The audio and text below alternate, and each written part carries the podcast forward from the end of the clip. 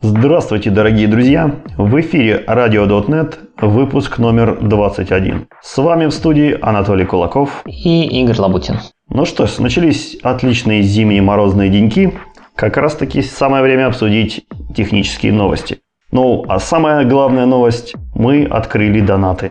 А вы можете нас поддержать, наш подкастик, начиная от самой минимальной суммы. Мы будем рады любой помощи. И у нас уже появились первые патроны, за что им огромное спасибо. И самым первым был Александр. А, он нам сделал отличный новогодний подарок, он стал первым. Вот. Ему прям отдельный респект. Большое спасибо, Александр. Спасибо, что поддерживаете нас. А если вам тоже интересно присоединиться к нашему приватному чатику, получать множество бонусов с бэкстейджа, то заходите. Для тех, кто разбрасывается долларами, у нас есть Patreon аккаунт, а для тех, кто привык работать с рублями, у нас есть аккаунт на Boosty. Все ссылочки вы найдете в описании. Ну что ж, э, давайте приступим непосредственно к самому интересному. После долгих каникул неохотно нырять сразу какой-то хардкор. Игорь, есть у тебя какая-нибудь темка первая, чтобы полегче? Да, полегче темка, ну, конечно же, про C-Sharp. Про что же еще? Начнем мы, как обычно. И на самом деле ей появилась одна штука на просторах интернета. Она появилась еще в ноябре, но как-то в поле зрения попала только сейчас. Это cheat sheet.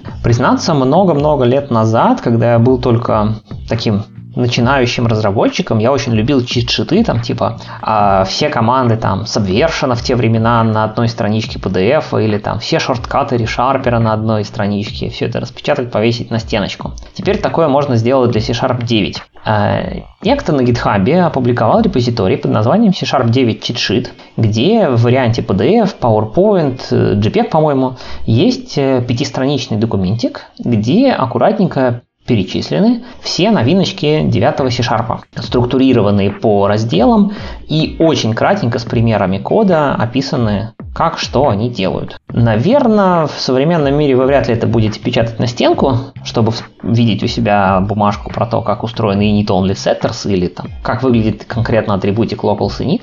Но если вы, допустим, часто переключаетесь между версиями языка или просто интересно быстро вспомнить, что было добавлено в какой-то конкретной версии, такая PDF вполне может быть полезна. Я помню, во времена своей молодости тоже любил э, распечатывать подобные штуки, но не для того, чтобы вешать на стенку, а для меня это был удобный кейс для того, чтобы учить новые фичи языка. Ну, то есть я клал э, листочек рядом в своей а, в своем обычном рабочем мне и пытался применять те штуки, которые я увидел на листочке, которые были введены в язык. И таким образом на практических кейсах буквально там за 2-3 дня я их все уже выучивал наизусть и выбрасывал листочек.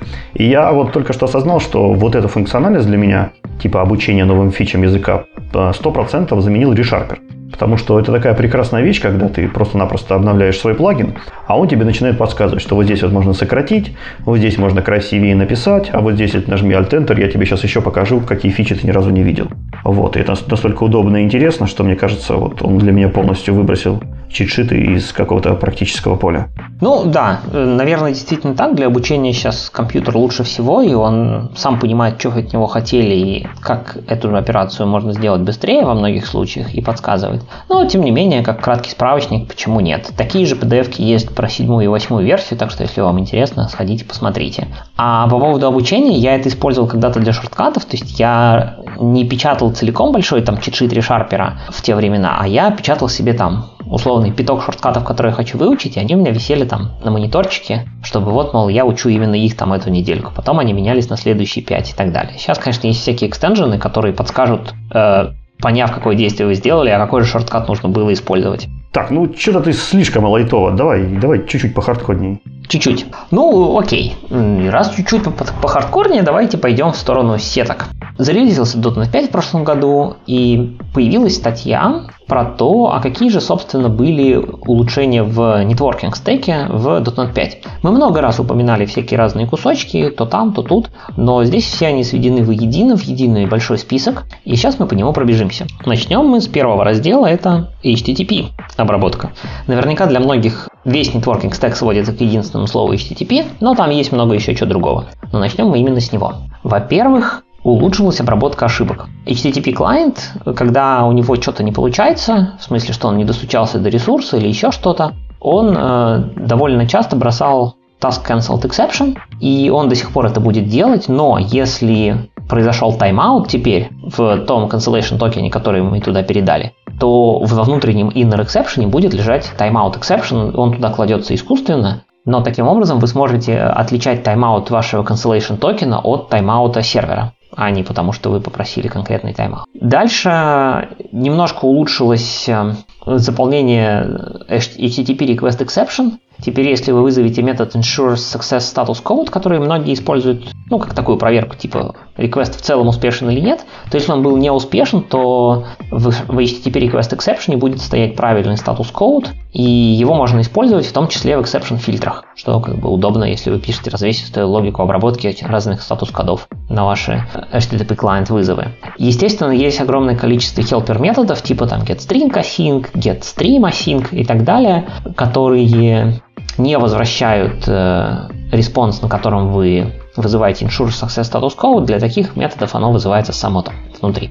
Дальше мы уже тоже затрагивали эту тему, но наконец-таки теперь сделано так, что на всех платформах, где поддержан .NET, у нас единая реализация внутреннего стека. То есть HTTP клиент сам по себе же ничего не делает, он просто делегирует вызов нижележащему слою. И раньше на Windows это был WinHTTP Handler, на Linux и Mac это был curl Handler. Теперь есть единый сокет с HTTP Handler. И если он был введен и раньше, но раньше можно было принудительно выключить с помощью глобального app-контекст свеча systemnet HTTP useSockets HTTP handler. Можно было выключить использование sockets HTTP handler, теперь нельзя. Теперь э, всегда в .NET 5 используется sockets HTTP handler, но если вам все-таки почему-то на Windows очень нравится Win HTTP handler и вы хотите его использовать, то он запакован во внешний ну, get пакетик, который вы можете к себе забрать. Это официальный паблик пакет. И напрямую явно указать в HTTP клиенте, чтобы он использовал вот конкретно Win HTTP Handler. Тогда будет, как вы по старинке всегда работали на Windows. И у Sockets HTTP Handler появились два extension point. Это прям совсем уж advanced advanced. А, есть callback, который вызывается каждый раз, когда кто-то законнектился к порту. И есть э, некоторый фильтр метод, который будет вызываться на котором можно обработать прям вот raw stream, полученный из сокета, но уже после э, TLS э, декрипта. То есть прям вот ни, ниже уровнем уже некуда. Прямо из вашего высокоуровневого .NET кода, если хотите. Плюс э, появилось несколько всяких мелких улучшений. Э, добавили синхронный API для HTTP Client Send. Внезапно в асинхронном мире кому-то все еще нужен строго синхронный API, поэтому его вот по многочисленным просьбам добавили. А какие-нибудь причины уже понятны? То есть кому, кому понадобилось синхронный input-output? Я так понимаю, что причина в том, что всякие осинки – это довольно легкий способ, ну, может быть, не очень легкий, но один из способов получить всякие дедлоки и прочее, особенно когда вы находитесь в контексте всяких UI-ных приложений, где есть синхронизация контекста и вот это все. И, возможно, там в каких-то местах проще это сделать синхронно. Какой-то мотивации в посте нету большой и развесистой, а, есть огромное количество ограничений, когда это можно использовать. Но, тем не менее, раз фича прям добавлена, то, наверное, что-то нужно было. Хотя, конечно, правильно использовать асинхронные версии и писать правильный асинхронный код. Да, детишки, не используйте его, не делайте так. На этом все с HTTP. И следующий пункт это HTTP, догадайся, 2. О, наконец-то. Что у нас там заимпровилось? Там заимпровились на самом деле такие, с одной стороны, казалось бы, немножко странные для меня вещи, но по некоторым размышлениям я понял, что смысл они имеют. До .NET 5 было практически невозможно, ну, точнее довольно-таки сложно включить на HTTP 2 Clear Text Communication. То есть без всяких э, без всего, просто посылать вот по HTTP 2 со всеми фишками, там, мультиплексингом и всем остальным, сервер-сайт и клиент-сайт стримингом, но plain text, без encryption. Такого не поддерживалось. Точнее, поддерживалось, но не официальным, типа не supported э, application-wide свечом. Если вы этот switch не указывается, то как только вы создаете clear text HTTP 2 connection, он автоматически даунгрейдился до HTTP 1.1. Теперь появилось несколько штук. Во-первых, теперь при создании HTTP клиента можно указать явно HTTP version policy. Это еномчик, у него три значения. Есть, э, соответственно, request version exact. Если вы попросили два, значит будет обязательно 2. Если сервер 2 не поддерживает, ну, сорян, connection не может быть установлен. Можно requested version или ниже, Это дефолтное поведение, то есть если вы попросили 2, а сервер не поддерживает 2, ну все даунгрейдится до 1.1 и будет работать. А можно request version or higher, то есть выше. То есть здесь, скорее всего, сценарий такой, что вы можете попросить 1.1, но если вдруг поддержано 2 у сервера, так случайно, как бы и хорошо. Или если вы просите 2, а у сервера поддержано 3, тоже неплохо. А, вот. И это все можно глобально управлять на уровне HTTP клиента через Default Version Policy, а можно прямо на уровне отдельных сендов. Разные сенды могут использовать разные вершины, то есть они будут устанавливать разные коннекшены. Вторая штука, которую сделали для HTTP 2, это появилась возможность открывать несколько коннекшенов к одному и тому же endpoint. Раньше, если у вас есть один процесс и другой процесс, ну или даже просто два endpoint, клиент, клиент и сервер какой-то, то вы не могли э, сказать, вот мне законнекти, пожалуйста, к этому серверу, а потом еще раз к этому же серверу. Так было нельзя. В принципе, HTTP 2 поддерживает мультиплексинг, то есть несколько коннекшенов внутри одного физического коннекшена. Казалось бы, такое не надо. Несколько физических коннекшенов. Но на самом деле этих коннекшенов виртуальных внутри физического может быть только ограниченное количество. Это задается некоторым параметрам settings внутри там, HTTP 2 протокола. И иногда некоторые сервера могут устанавливать его там 100. А если вы очень активно с таким сервером общаетесь, то 100 может быть мало. Поэтому, в общем, Microsoft теперь разрешает. Это нужно делать прям явно, нужно поставить специальную опцию у сокета HTTP хендлера, но она теперь может быть поставлена в true, и вы там коннектитесь сколько хотите. Следующая штука и последняя в HTTP 2 это пинги. По спецификации там есть такая штука, как ping frames. То есть это если у вас канал находится в состоянии idle, там нет никакого трафика, то чтобы канал как бы жил и оба эндпоинты не закрывали коннекшн из-за всяких внутренних тайм-аутов, там периодически шлются пинги. Дотнетовские Дотнетовская реализация раньше была такой, что она только отвечала на пинги, но сама никогда их не посылала. Теперь есть набор опций, который достаточно подробно позволяет конфигурить, как посылать. Через какое время, так сказать, ничего не делания, с каким тайм-аутом, как долго самому отвечать. Ну, в общем, прям можно все нормально настроить. А я хочу напомнить, что HTTP 1.1 вышел там около 25 лет назад. И вот, наконец-то мы через больше чем 20 лет пришли к HTTP 2. И тут что-то у наших э, гениальных умов, у наших сетевиков прорвало. И в тот момент, когда еще не все поддерживают даже HTTP 2, не у всех даже начина, начата поддержка, не у всех уже проведены тесты. А в активной разработке находится HTTP 3. Это, да, причем не, не то, что прям активное, но я так понимаю, что где-то там близится к стандартизации. Я давно не проверял статус, но как-то у них довольно неплохо шло дело к стандартизации. HTTP 3, казалось бы, это должно быть, э, ну как сказать, естественная эволюция HTTP 2, но нет. Это UDP-based протокол, а второе его название это Quick, без K в конце, 4 буквы. И есть куча всяких по мнению авторов, улучшений по сравнению с тем, что мы делали поверх TCP. Более быстрые хендшейки, более надежное мультиплексирование, собственно, каналов в одном. Ну, в общем, куча всяких улучшений. Плюс э, есть еще такая штука, что в TCP, даже если вы мультиплексируете все в одном канале, физически-то это все тащится по одному коннекшену, и понятно, что если какие-то байтики одного коннекшена еще не пролезли, то все заблокируется. Плюс TCP window есть проблема, оно начнет уменьшаться, данные будут передаваться с меньшей скоростью. Короче, куча проблем. С UDP проблем нет. Все фигачится быстро, ну, правда, пакеты могут теряться, но протокол на это заточен. И что у нас есть в .NET, э, в .NET про HTTP 3? В .NET 5 появилась экспериментальная поддержка. Это пока очень все рано, никакого продакшена.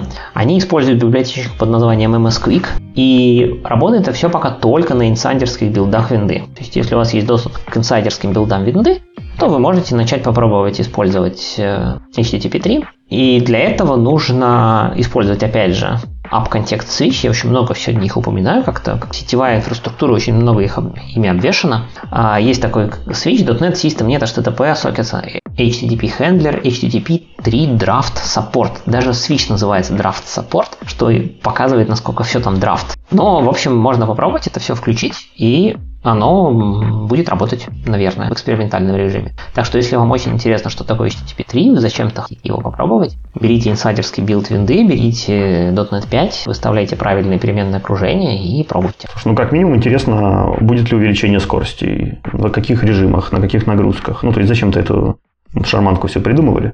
Да, зачем-то придумывали, будем смотреть. То есть я не видел каких-то пока сильно больших открытых тестов всего этого дела и каких-то практических выводов. Просто потому, что, я так понимаю, готовых конечных реализаций HTTP 3 пока очень мало, и они все довольно экспериментальны. Погнали дальше. Я уже упоминал про cancellation timeout, и на самом деле в целом э, HTTP клиент и весь э, API вокруг обрел чуть лучшую поддержку cancellation, там почти везде теперь можно прокинуть внешний cancellation токен, так что если вы свои операции Э, пишете с использованием cancellation токенов, теперь вы их можете отдавать дальше по стеку в HTTP, и они будут, соответственно, следить за вашими токенами и там отменять, если вы отменяете целиком операцию и так далее. Прям хорошо. Э, моя любимая тема – это телеметрия, логинг и все такое. Э, вообще в .NET всегда была довольно развесистая телеметрия вокруг сети, но с ней была одна проблема. Если ее включаешь, то там прям объем ивентов, там ETV или еще что-нибудь был прям огромный. Она была слишком низкоуровневая, и разобраться в них было довольно сложно. В .NET 5 появился новый набор ивентов и каунтеров. Они сделаны с расчетом на то, что все это будет, э,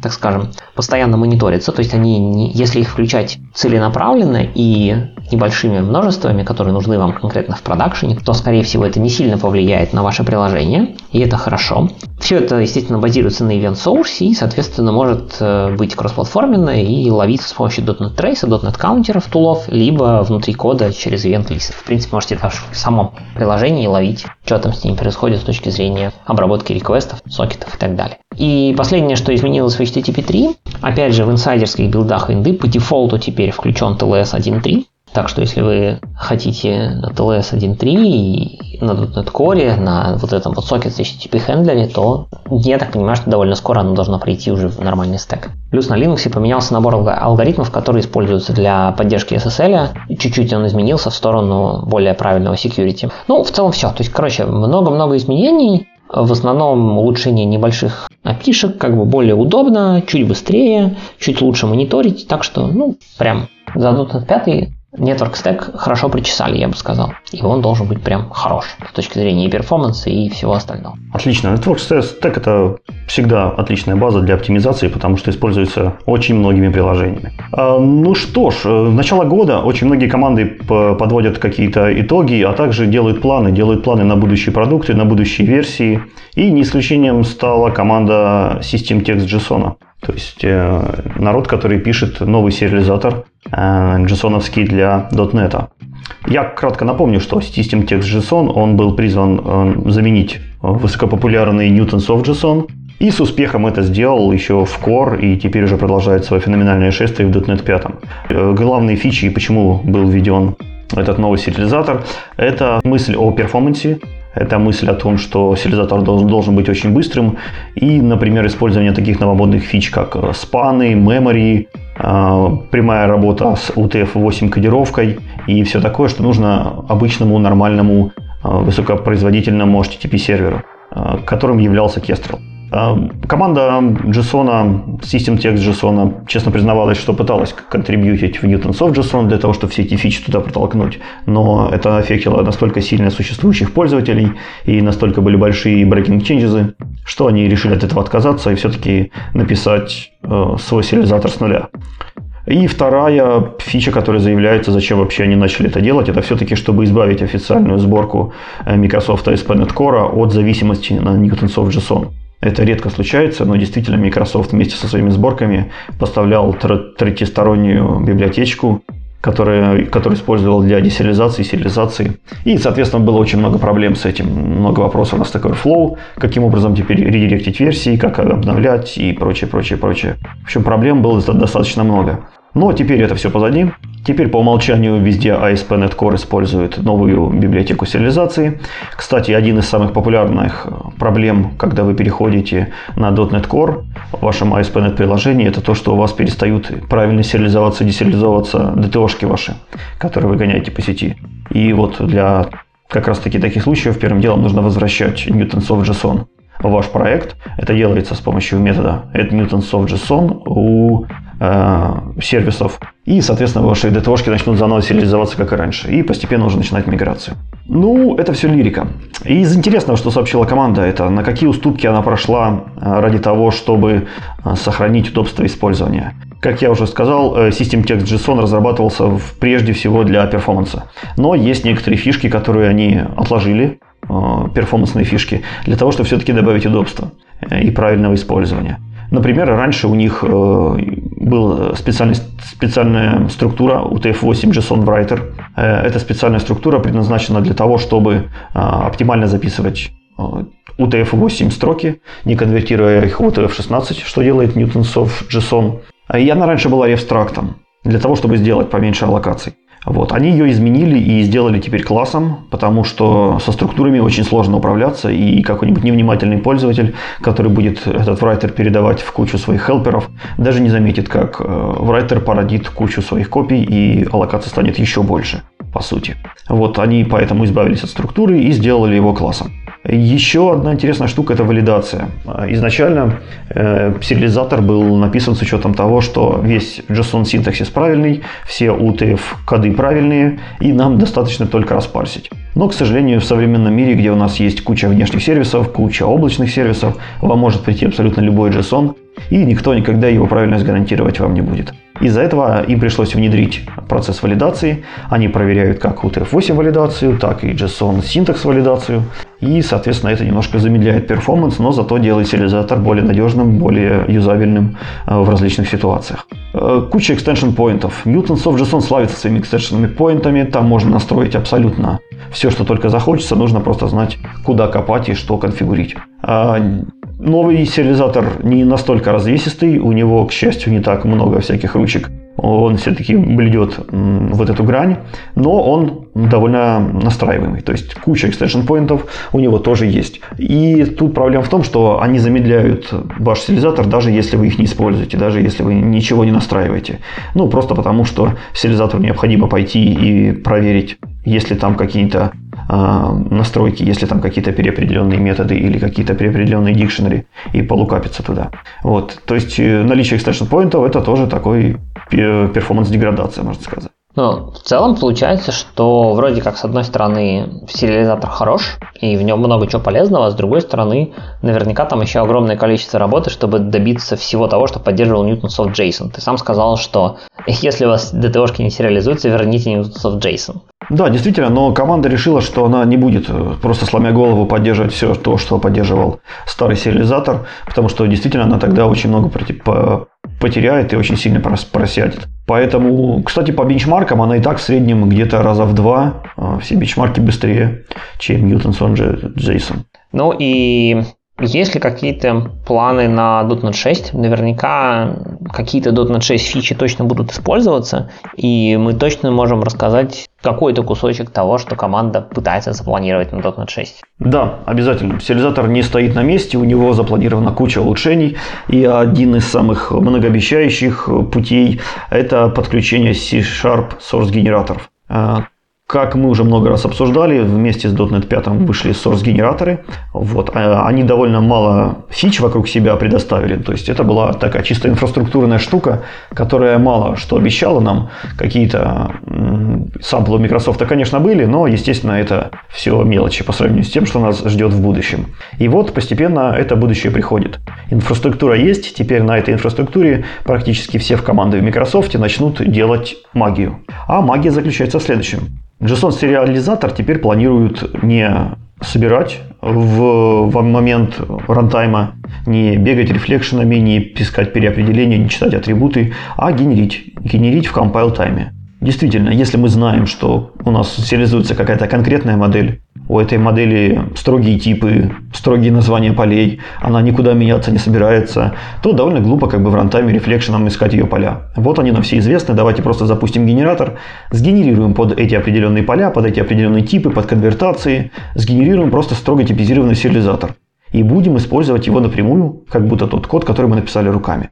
Нужно сказать, что фича не новая, потому что существующий XML-сериалайзер так делал еще со времен ранних дотнетов, но с помощью специальной отдельной внешней утилитки вы могли натравить ее на вашу модельку, и она для вас сгенерировала бы DLL, в которой содержался именно тот самый строго типизированный, э, сгенерированный сериализатор, и многие проекты добивались хорошего перформанса с помощью этого пути.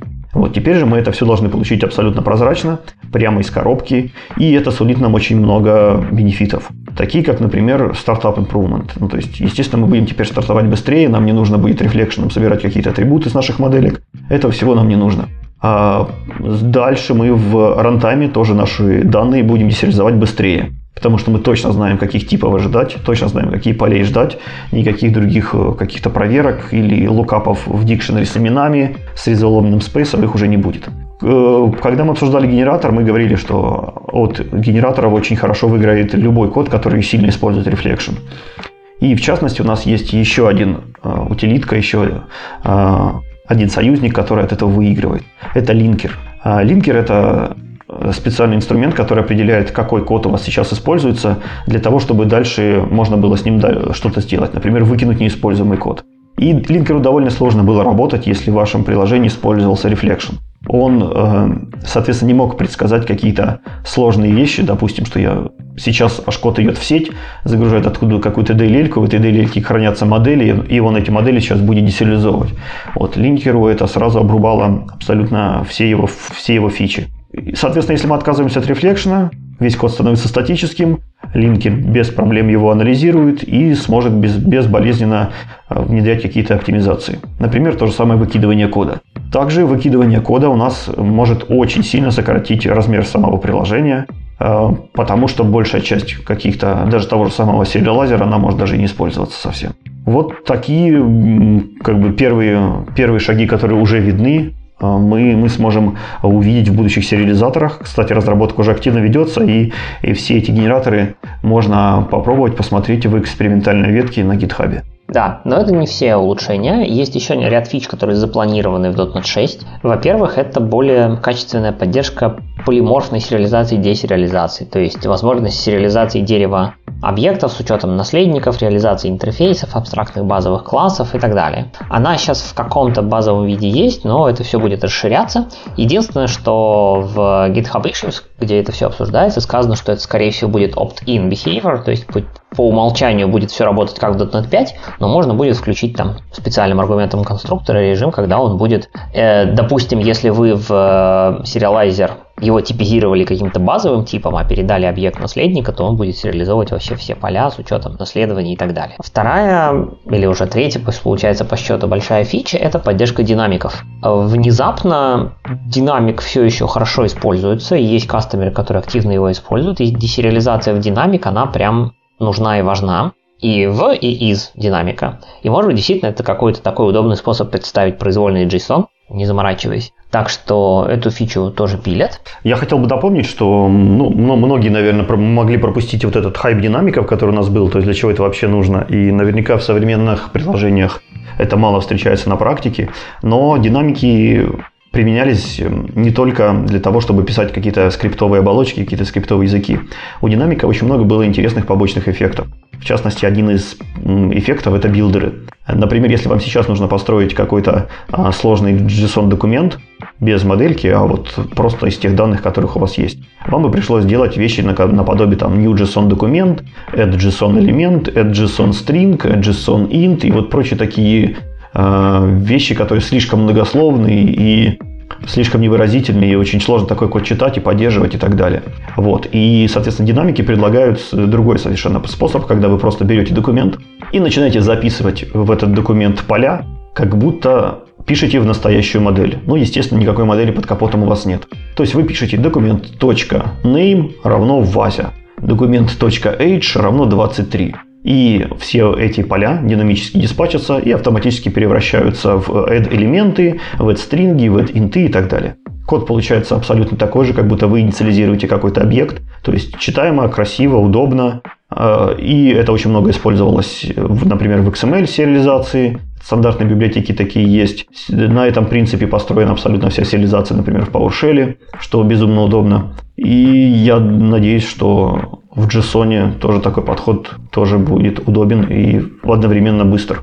Да, но при этом для любителей, как ты говоришь, писать add int и всяких таких штук, они хотят еще сделать immutable JSON DOM. То есть сейчас можно десериализовать JSON в JSON document, который будет редовным представлением этого JSON, там по нему как-то побегать и так далее, но его нельзя менять. Вот. А хотят сделать как э, в Newtonsoft JSON все эти GRA и прочие такие штуки, которые можно просто менять. И потом, допустим, десериализовать обратно. То есть вы сможете десериализовать что-то, поменять одно значение и сериализовать обратно. В принципе, сценарий понятный, но вот над этим работаю. И есть еще огромная куча всяких мелких улучшений, то есть поддержка iAsync Enumerable, э, поддержка по изменению опций JSON Serializer Options, чтобы можно было менять, э, нативная поддержка таймспенов, чтобы они корректно сериализовывались, очень удобно для настроек будет, я считаю. Э, распаршивание JSON в существующий объект. Тоже, наверное, удобно во всяких там сценариях, когда вам нужно из JSON дополнить значение существующего объекта. Можно будет такое сделать. Сериализация десериализация в стримы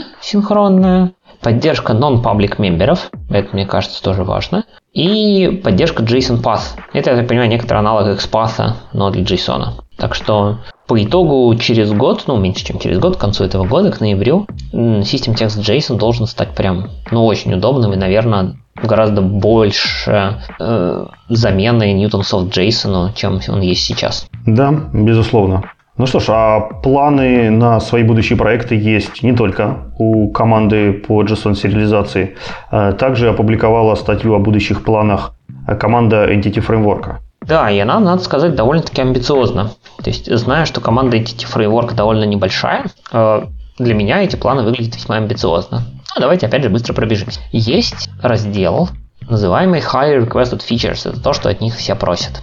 И туда попали совершенно микс совершенно разных вещей. Во-первых, туда попали SQL Server Temporal Tables. Это такие специальные таблицы, где можно знать, узнать у таблицы не только текущее значение там, записи в таблице, но и какие значения там были. То есть некоторый такой, не совсем time series, но что-то похожее на это. Вот и будет нативная поддержка VF Core. Да. Таблица с, с историческими значениями, да? Я можно могу запросить, какие значения какие у него были вчера, например. Типа того. Я не пользовал, детально не знаю. Это, по-моему, какая-то относительно новая фишка из, ну, может быть, не последнего SQL сервера, но недавних, поэтому я еще не успел этого попользоваться, и не факт, что буду, но вот highly requested feature. Вторая фича, она понятна, это JSON Columns, они уже поддержаны для Postgres и для MySQL, соответственно, они будут поддержаны для SQL сервера и SQLite.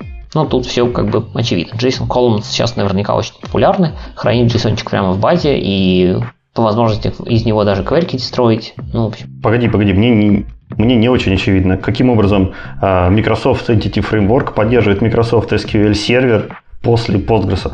Это, это что за беспредел?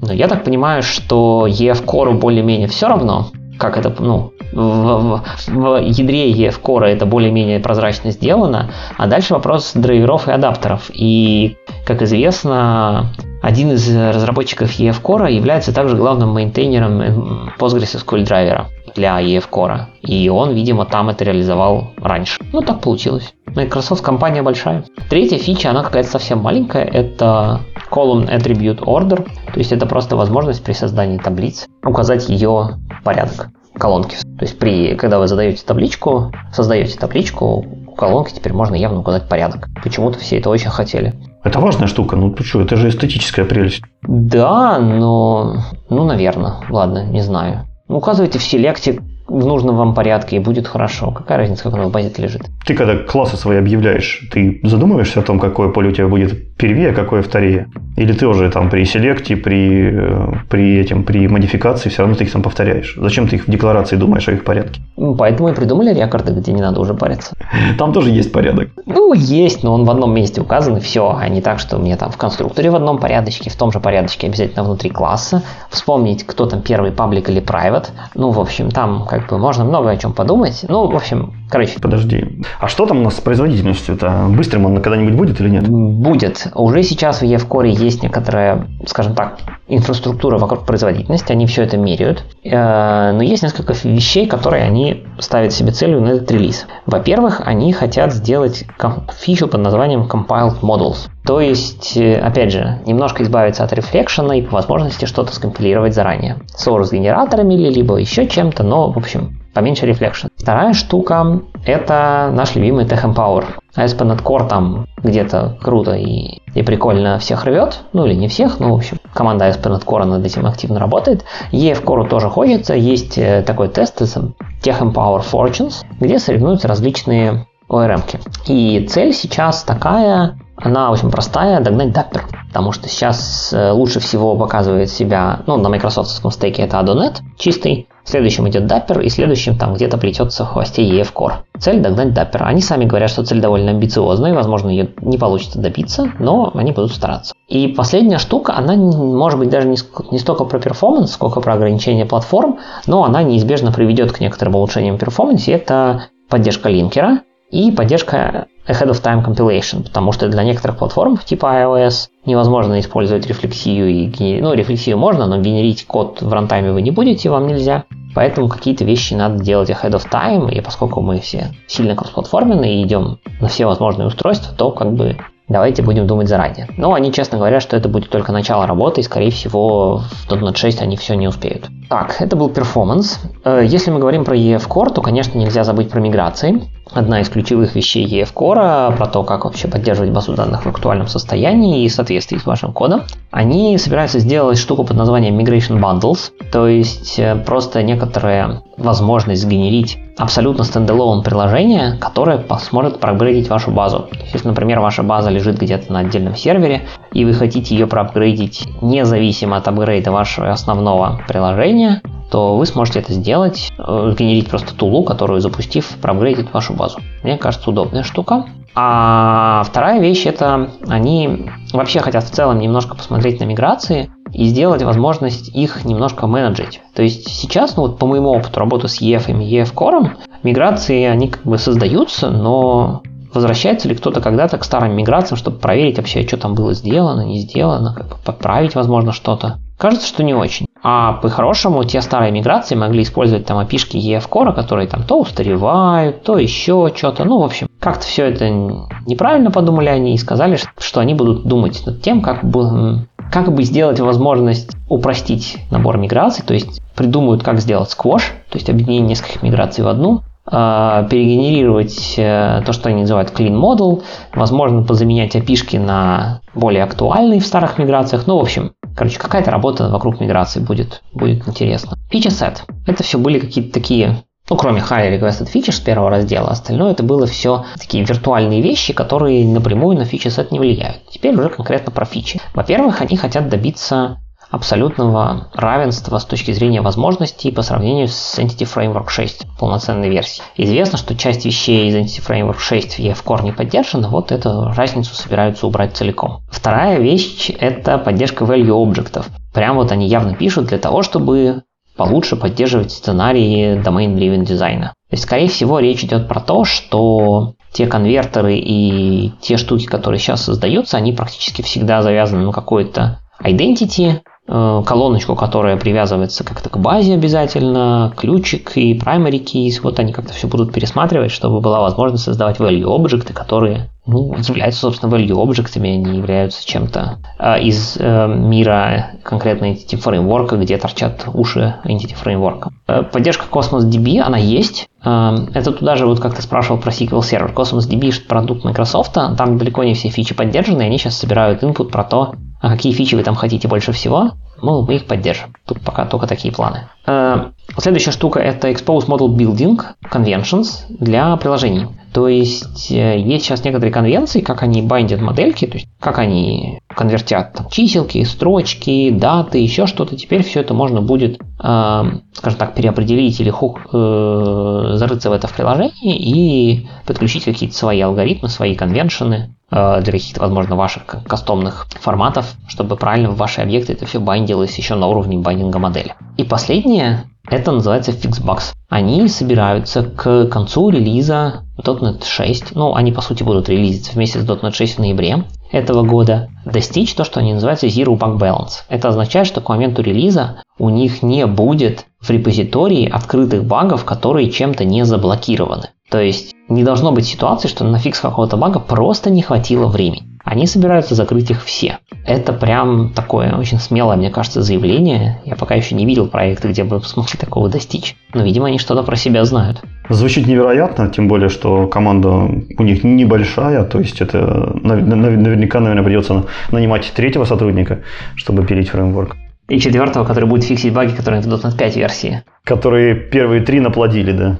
Ну, в общем, не знаю, будем следить, интересно. К ноябрю расскажем, чем все закончилось. Помимо непосредственно работы над Entity Framework Core, команда занимается еще и смежными областями. Во-первых, они пилят общими усилиями вместе с другими командами Microsoft улучшение в сборку систем дата. Там идет большая работа по улучшению диагностики, по поддержке новых API, там бэтчинга, то есть отправки нескольких запросов сразу в сервер. Это вот то самое, почему в SQL сервере какие-то фичи не поддержаны, которые поддержаны в Postgres. Драйвер в Postgres пилится ну, там, одним-двумя людьми, а систем дату, по сути, это драйвер, да, в некотором смысле. Прослоечка между драйвером EF Core и SQL сервером, там прям дофигища народу, заинтересовано много команд, но много кто от него и зависит, поэтому изменения не очень. И они проаннотируют весь Entity Framework nullable reference тайпами, это мы будем к следующему релизу иметь полное, по их мнению, покрытие. Уже там сейчас что-то есть, насколько я помню, но будет полное. Давно пора.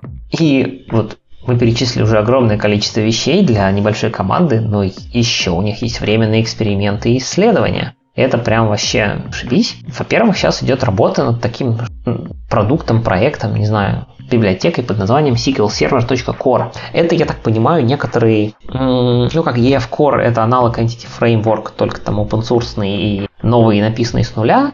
Также SQL Server Core это некоторый аналог, я так понимаю, что-то типа систем даты или, в общем, каких-то таких Adonet-like библиотек, но для SQL Server и тоже open source, и вот, чтобы избавиться от всего старого наследия .NET. Пока это все эксперименты, но там какая-то работа ведется. И они хотят посмотреть на GraphQL. Понятно, что GraphQL довольно сильно завязан на доступ к базе, потому что, ну, по сути, в GraphQL четко написано, что нужно клиенту, и, в принципе, если научиться мапить GraphQL прямо на Entity Framework Core, будет вообще прям почти не нужна бизнес-логика, наверное. Но вот, в общем, они как-то смотрят на то, что им может дать GraphQL, что они могут дать GraphQL, и как вообще они с ним связаны, и, и нужно ли в эту сторону копать. Вот такие планы у команды Entity Framework. Я бы сказал, сильно грандиозные. Да, будем, будем посмотреть. Интересно понаблюдать за такими бравыми смельчаками. А, вот, а пока некоторые строят планы, другие выпускают релизы. И совсем недавно, тут буквально после Нового года практически, а, вышла новая версия Identity Server, версии 5. Но под странным названием. Dune, Игорь, как это читается? Я бы это читал Дуэнде, но я не знаю, как это официально читается. Будем читать Дуэнде. Прежде всего, обращаюсь к авторам. Выгоните к чертовой матери вашего маркетолога, который придумывал вам имена. Я тебя боюсь огорчить, но придумывали это как раз-таки авторы. У них был блокпост, где они объясняют, почему это они выбрали именно такое имя. Уже уважаемые авторы, вот себя не выгоняйте. Ладно, давай, будем учиться разговаривать на извращенном английском. Расскажи нам, что интересного завезли в версию пятую-то? И почему он вообще так странно называется, напомни? Ну, да, мы про это говорили, где-то это было, по-моему, октябрь или ноябрь прошлого года. Авторы Identity Server, Доминик Бауэр и я, простите, не помню, кто второй, решили, что как-то Identity Server V4, он используется ну прям в огромном количестве софта. Это по сути де-факто стандарт реализации OpenID Connect, э, OAuth и прочих смежных протоколов. Пока далеко не ушли, второй Брукален. Брукален, да, спасибо. И поняв, что, в общем-то, это все живет в огромном количестве софта, они тратят на поддержку и работу над Identity сервером огромное количество времени, но при этом денег как-то это дело не сильно приносит. То есть не получается сделать так, чтобы вроде и полноценно работаешь над Identity сервером, чего им очень хотелось, по их собственным словам, и при этом жить-то как-то модно все-таки получается. Чтобы это все совместить, они приняли решение сделать компанию, которая будет продавать Identity сервер. И сейчас политика такая, что Identity сервер V4, он бесплатен, open source, и как был, так и остается. Его можно свободно использовать где угодно. А вот для Identity Server V5 теперь новые правила. Если вы open source продукт, то вы можете использовать Identity Server 5 как и раньше, четверочку. А вот если вы коммерческая компания, то теперь нужно заплатить за лицензию. Там есть какие-то разные уровни лицензирования. Но смысл в том, что теперь за Identity Server 5 нужно платить денежку. Ну, вы получаете там платный саппорт, обновление, ну, в общем, прям все как положено. Ну, а авторы получают денежку и могут работать полноценно над продуктом. Ну, это было в прошлом году. А что же нас ждет в этом? Ждет пока непонятно, планов пока не обозначено, но V5 уже вышел, то есть всего это заняло не так много времени. И там три основных, в общем-то, больших фичи. Во-первых, туда сделали поддержку .NET 5, то есть э, завезли всякие nullable, референсы, ну, в общем, перевели, короче, продукт на .NET 5, он теперь его полноценно поддерживает, так что можно использовать смело. Вторая фича – это Automatic Key Management. Не секрет, что для того, чтобы у вас работал OAuth, там OpenID Connect и так далее, вам требуется энное количество всяких public-private key pairs. То есть э, ключики для подписи токенов, ключики для подписи каких-нибудь других токенов, если у вас там еще разные какие-то организации. Ну, короче, ключей может быть море. Как минимум он должен быть один или два, я не помню, там минимальный набор. Ну, в общем, хотя бы один он у вас есть. А как только у вас есть пара private public ключей, то возникает вопрос, а когда их менять? Ну, они могут быть скомпрометированы, они могут быть э, выданы просто, особенно если они завернуты в сертификат, у сертификата может быть срок действия. В общем, хорошие практики security говорят, что ключи нужно менять. Менять их нужно регулярно, и желательно это делать, естественно, автоматически, а не руками. Identity Server сам по себе уже в четвертой версии поддерживал это нативно, в смысле, что вы можете указать несколько ключей одновременно, указать, какой из них главный, и, и токены можно выдавать одним, а валидировать будут оба. Ну, то есть, короче, сама поддержка механики есть. Но механизм самообновления, он предполагался реализация сторонняя. То есть вы как автор приложения пишете некоторую реализацию этого rolling key алгоритма. Очевидно, что делали это очень мало народу, и это не очень хорошо для security, поэтому в новой версии, по-моему, это только в бизнес-варианте, если в open source нету, есть теперь фича Automatic Key Management. То есть вы, по сути, просто задаете, я хочу, чтобы раз в три месяца у меня менялся ключик, при этом я хочу, чтобы новый ключик уже аннаунсился там за 7 дней до смены, а старый ключик был валиден еще там 10 дней после смены. Все эти периоды, они важны э, в зависимости от того, насколько долгие токены вы выдаете. И все будет само работать. У вас будут автоматически обновляться ключи. Если утекло что-то, вы можете это принудительно, естественно, зафорсить. А так просто по дефолту раз там в 3, по-моему, месяца дефолтный вариант. И плюс-минус неделя вокруг этого момента у вас будет роллинг ключей. Прям прекрасная штука. Это одна фича. Вторая фича – это Resource Isolation. Тут я думаю, что, наверное, для подробного объяснения нам нужно немножко погрузиться в терминологию OAuth и всех этих ресурсов, э, audience ов и прочего. Я скажу кратенько, как я это понял, так вот сходу, быстро не вспоминая всех деталей. Смысл в том, что раньше вы могли, получая токен, указать э, желаемые scope ы, вы могли указать желаемые audience ы, а если у вас при этом есть несколько разных ресурсов, то было невозможно получить токен, который валиден только для одного ресурса. То есть вы получали токен для заданного audience а и для там, всех scope ов, которые запрошены. Если у вас есть несколько ресурсов, которые просят один и тот же scope, ну, ваш токен был валиден для них, для всех. В начале 2020 года вышел был утвержден RFC, который утверждал, так сказать, расширение к протоколу OAuth, который позволял указывать в, при запросе токена, позволял указывать ресурс дополнительно. Вот, собственно, эту штуку реализовали в V5 версии, теперь можно указать не только scope и audience, но еще и желаемый ресурс. И, соответственно, токен будет выдан только такой, который удовлетворяет этому ресурсу. И вы на стороне сервера можете проверить. В токене этот ресурс будет, вы можете проверить, что токен был выдан конкретно для того ресурса, которого запрашивает пользователь доступ. И это позволит вам делать некоторую хорошую изоляцию, допустим, фич внутри вашего приложения, если у вас какое-то большое развесистое приложение. Ну, в общем, если кратенько и не погружаясь в детали, то вот так. Ну, отлично. Поздравляем авторов с первым релизом. Желаем удачи на коммерческом поле и будем следить за развитием замечательного продукта. Да, давай тогда теперь, наверное, закончим с новостями. Мне на самом деле казалось, что после Нового года какое-то затишье, и там прям как тихо мирно. Ну, вот как-то оказалось, что все-таки все какие-то планы порассказывали, уже новостей много чего объявилось. Так что жизнь кипит. Давай куда-нибудь теперь с новостей пойдем какую-нибудь другую тему поспокойнее. Есть у нас что-нибудь еще? Если вы устали от э, новогоднего затишья, то у меня замечательная для вас новость. Организаторы Гидры выпустили плейлист от 2020 года а, с последней конференции. Для тех, кто не знает, э, что это такое, я кратко расскажу, что Гидра – это конференция, э, в которую приглашаются такие самые звезды, самые большие пупки из мира научного и из, из разработчиков, те, которые говорят о консенсусах, которые говорят о конкуренции, о дистрибьюшене и о прочих вот этих странных вещах. Многие спикеры на этой конференции являются преподавателями в престижных всяких мировых университетах, институтах, преподают в ИТМО, например, и, например, это то место, где можно встретить Лампорта, где можно пару часиков поболтать с Клепманом и так далее. Ну, в общем, это моя вторая любимая конференция после .next, э, всячески вам ее рекомендую. И вот, как я уже сказал, э, есть плейлист. Плейлист с отличными докладами. Просто каждый из них э, на вес золота. Если вы вдруг не знали конференции, также посмотрите э, плейлист с первой конференции, потому что это уже вторая была. И я для себя выбрал три доклада, вот, которые, по моему мнению, должны быть интересны максимально широкому кругу, и хотел бы про вам про них немножко рассказать. А, во-первых, прекрасный доклад от нашего любимого Дмитрия Иванова, который называется «Multithreading in UI Application», then some threads are more equals than other. А, несмотря на упоминание в UI в названии, доклад будет полезен как э, общий обзор для выбора стратегии синхронизации, вот в самом широком смысле этого слова.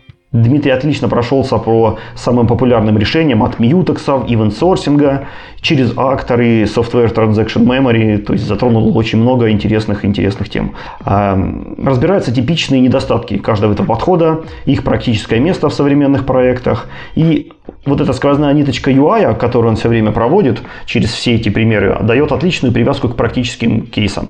То есть вы всегда будете понимать, зачем это, как это используется, какие у него плюсы, какие минусы. Э, ну, потому что UI знаком практически каждому. В общем, это отличный обзор. Э, у Дмитрия великолепный английский, просто обзавидоваться, поэтому не смущайтесь языку. Я думаю, вы прекрасно все поймете. Просто попробуйте посмотреть его хотя бы немножко. Э, много полезных примеров. У Нагидри это был уровень смузи, ну, то есть нашим дотнекстовским инженерам точно будет чему поучиться. Вот. Второй доклад Мартина Клепмана CRDT The Hard Parts. Conflict Free Replication Data Types. Именно так расшифровывается CSDT. Это очень популярное семейство алгоритмов для оптимисти- оптимистичной репликации. С помощью этих структур данных мы можем э, конкурента изменять одни и те же данные на разных репликах, даже если эти реплики находятся в офлайне и вообще никакой связи с другим миром не имеют. И не могут взаимодействовать не только с друг другом, но и с каким-то общим сервером, вот только сами в себе. В конце концов, когда связь появляется, состояние их снова станет консистентным. То есть гарантированно одинаковым на всех репликах независимо ни от чего, ни как менялось, ни что менялось. CRDT широко используется в геораспределенных баз данных, в многопользовательских редакторах, например, может быть, вы неосознанно использовали их в Microsoft Word Online или в Google Docs, когда вместе с коллегой редактировали текст. Вот там сейчас все это работает именно на CRDT. А, то есть как в текстовых, так и в графических и в многих других сферах вообще структура довольно базовая и применить ее можно довольно-таки широко. А сам Мартин, он очень знаменитый популяризатор, знаменитый автор, про распределенные системы. Достаточно вспомнить его работу над Кавкой, книгу с кабанчиком или докторскую степень в Кембриджском университете, где он и сейчас трудится над, э, над разными темами, в том числе вот над теорией CRDT. Доклад отлично рассказывает, что такое CRDT, э, как они решают конфликты, какие сложности сейчас стоят перед научным миром. Э, это не всеобъемлющее введение в тему, то есть если вы хотите получить твердый базис, то доклад вам не подойдет. Но если вы хотите просто посмотреть, как работает магия, в чем занимается передовая наука в теме распределенных структур данных, то вот Мартин является отличным погружением. А, Мартин как раз разрабатывает те структуры данных, которые будут, э, может быть, через несколько лет применены в наших базах данных, в сервисах и так далее. Очень интересный человек, э, очень интересные работы. Вот если вы распределенной как-нибудь увлекаетесь, посмотрите этот доклад. Ну и последний доклад такой интересного наброса я выбрал. Олег Анастасьев. Efficient and Reliable Microservices. Олег – это инженер в Одноклассниках. А, он широко известен в Java мире, у нас его не так широко знают, ну, в общем, зря. Специалист он вообще отличный. В его задачи входит проектирование высоконагруженных и отказоустойчивых систем. В докладе был сделан очень дерзкий вброс. Типа у стейтлess микросервисов очень много минусов. Возможные проблемы с сетью, накладные расходы на маршалинг, сериализацию данных, большие затраты на CPU, на память, на инфраструктурные нужды и так далее. В общем, тот тренд на стейтлес, который все эти годы нас преследовал, э, несет очень много минусов. Все может быть гораздо проще и надежнее, если микросервисы сделать stateful. Взять базу данных, строить ее в ваше приложение, то есть сделать embedded встройку, и развитие этой мысли действительно привело в докладе просто к потрясающим итогам, я вот такого не ожидал, и с которыми всем заинтересовавшимся я предлагаю знакомиться самостоятельно, потому что э, не хочется ломать интригу, он очень грамотно к этому ко всему подходит, очень хорошо рассматривает всякие э, аргументы скептиков и доказывает, что такой подход имеет место на жизнь не только в теории, но и на практике. Тоже очень увлекательный доклад. Э, искренне рекомендую. Ух, спасибо. На самом деле действительно звучит прям полезно, потому что я был на гидре вот э, прошлый, первый, и там как-то было не очень много такого непосредственно полезного или даже хотя бы близкому обычному инженерному подходу, а тут прям вот то, что ты озвучил, это те темы, которые могут быть интересны для общего развития, даже если вы просто инженер. Рекомендую, посмотрите. Пошли, наверное, обратно в наш уютный .NET мир из всей этой науки и каких-то странных мест. Докер, приложеньки, давай про них поговорим. Мы, кажется, мы уже все знаем про докер. Что еще про него можно рассказать? Ну, все не все, но как только у нас есть э, один инструмент, мы им просто пользуемся. Как только у нас есть два инструмента, у нас уже есть несколько способов их скрестить. И как раз таки этим озаботился Эндрю Лок в своей статье. А, собственно, если мы используем Image, то какой вариант паблиша для .NET приложений нам выбирать? Напомним, что .NET приложение может быть запаблишено по большому счету в двух режимах. Либо это framework dependent вариант, либо это self-contained вариант. В первом варианте вам нужен еще .NET Runtime в том месте, где вы будете запускаться. В self-contained вы все тащите с собой. И вам нужна по сути только винда. И вот вопрос, в Docker как нам лучше паблишиться? Как framework dependent или как self-contained? Есть ли разница? Наверное, в докере самое главное это размер. Ну, то есть, кто из них меньше размера даст, того в докер засовывать. По-моему, все логично. О чем статья-то? Э, ну, статья по большому счету ровно про это. Она, по сути, просто про размер. Но там есть тонкости, потому что в докере размер он такой довольно-таки интересная штука. Ну, давай подробнее. Если мы просто почитаем, что пишут про всякие framework dependent и self-contained варианты, то вы найдете кучу плюсов и минусов, они довольно стандартны. Во framework dependent варианте вы, конечно же, дистрибьютите только вашу DLL, размер дистрибьюшена меньше, но зато у вас есть меньше контроля над рантаймом, и вы понятия не имеете, какой он там будет один глобальный на всей системе. В self-contained варианте вы тащите все с собой, у вас полный контроль за рантаймом, у вас э, нет в принципе требования, чтобы этот рантайм был, вам не нужно ничего ставить заранее, но зато, поскольку вы тащите с собой рантайм, то с общим размером приложения у вас плохо, а также ну, как бы плюс-минус того, что если вам хочется что-то запатчить, например, нашли какую-то уязвимость, то если у вас shared runtime, то есть framework dependent, то, ну, просто обновили на машинке его и все. А вот если у вас self-contained, ну, нужно тащить все с собой, перекомпилировать приложение, передеплоить его, то есть, ну, как бы, может быть плюс, может быть минус. Но так было, пока не было докера. В докере все немножко по-другому. Если мы посмотрим на framework dependent вариант, и когда вы говорите, что ну, вы тащите только файлики вашего приложения, ну, в докере это не так, вы все равно тащите runtime тоже. Просто он не в докер образе, который собираете вы, а он в докер образе, который вам вы откуда-то спулите предварительно. Вы имеете меньше контроля над рантаймом. Да нет, в докере как раз-таки вы имеете полный контроль над рантаймом, и по сути в докере self-contained от framework dependent отличается только тем, в каком конкретном месте э, виртуальной файловой системы докера лежит этот самый рантайм. В self-contained, в общем-то, все остается так, так что, по сути, действительно разница только в размере. Единственный момент, который может повлиять на размер, это то, что в .NET, .NET при сборке есть э, режим, который то ли уже упоминал, э, линкер, может что-то вам порезать из приложения, но даже если без линкера у вас есть такая штука, называется uptrimming, которая просто выпилит ненужные файлики из э, сборки. Если вы, например, какие-то файлики вообще совсем никак не используете, ну, get-пакеты и так далее, это все, в общем, выпилится из сборки, и размер будет итогового приложения меньше. Так вот, эта штука работает только с self-contained приложениями. Естественно, с framework dependent приложения, ну, фреймворк вроде как выпиливает никак, и у вас в приложение входят только ваши же файлы. Там только если линкер что-нибудь постарается из вашего кода выпилить. И тут как раз-таки возникает такая мысль, что в докере же у нас э, не просто все хранится в едином образе, а у нас есть так называемое транслирование. То есть докер, финальный докер образ, он собирается из слоев. И как раз-таки Эндрю провел эксперимент. Он взял базовый образ. Э, базовый образ это 10 мегабайт. Это, я так понимаю, минимальный, вообще необходимый .NET Runtime точнее зависимости, которые нужны .NET Runtime, это 10 мегабайт. Поверх него он поставил, соответственно, ну не поставил, а сконфигурировал докер так, чтобы поверх него вставал ASP.NET runtime, это 103 мегабайта. Ну, точнее, в, в итоговом варианте 93, как здесь написано. И 28 мегабайт занимало у него приложение. Какой-то стандартный там типа темплейт с какими-то минимальными изменениями. Итого получился 131 мегабайт для Framework Dependent варианта. В Self-Contained варианте получился 65 мегабайт, два раза меньше. Туда вошли те же 10 мегабайт базы, 48 э, мегабайт вместо 93. Это как раз таки trimmed runtime. И 28 все то же самое приложение. Если включить прям агрессив триминг, можно еще 10 мегабайт сэкономить, там получается 55 мегабайт тогда.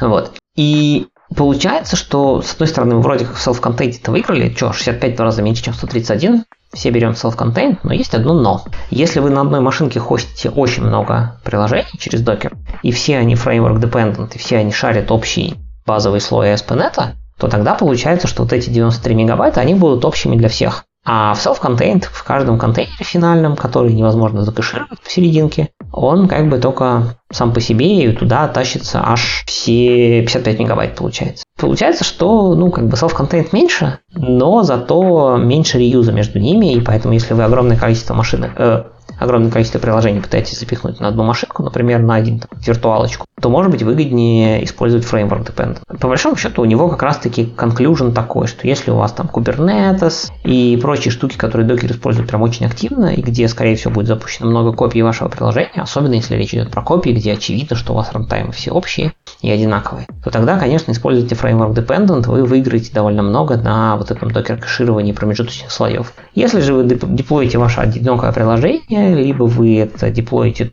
там, где ну, там шарит хостинг, где нету всякого кубернетеса, где не будет огромной магии докера, и докер вы используете чисто для удобства доставки и запуска, то лучше используйте self-contained, чтобы не зависеть ни от чего вокруг, так сказать, ship my environment, и в нем все будет работать гарантированно.